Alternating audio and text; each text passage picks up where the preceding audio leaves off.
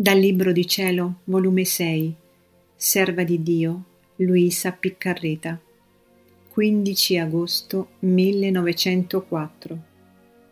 La malinconia è all'anima come l'inverno alle piante. Il trionfo della Chiesa non è lontano.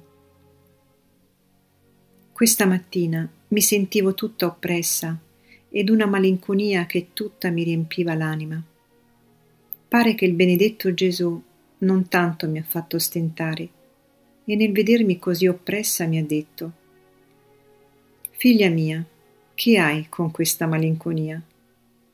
Non sei tu che la malinconia è all'anima come l'inverno alle piante, che le spoglia di foglie e impedisce loro di produrre fiori e frutti, tanto che se non venisse l'allegrezza della primavera e del caldo, le povere piante resterebbero inabilitate e finirebbero col seccare?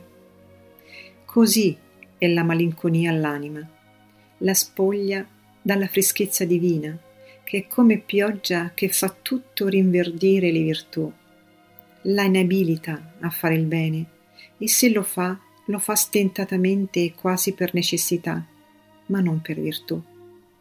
Impedisce di crescere nella grazia, e se non si scuote con una santa allegrezza, che è pioggia primaverile, che dà in brevissimo tempo lo sviluppo alle piante, finirà col seccare nel bene.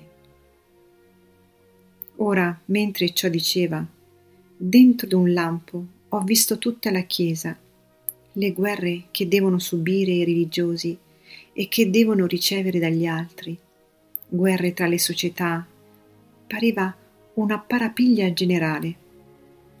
Pareva pure che il Santo Padre doveva servirsi di pochissime persone religiose, tanto per ridurre nel buon ordine lo stato della Chiesa, i sacerdoti ed altri, quanto per la società in questo stato di sconvolgimenti.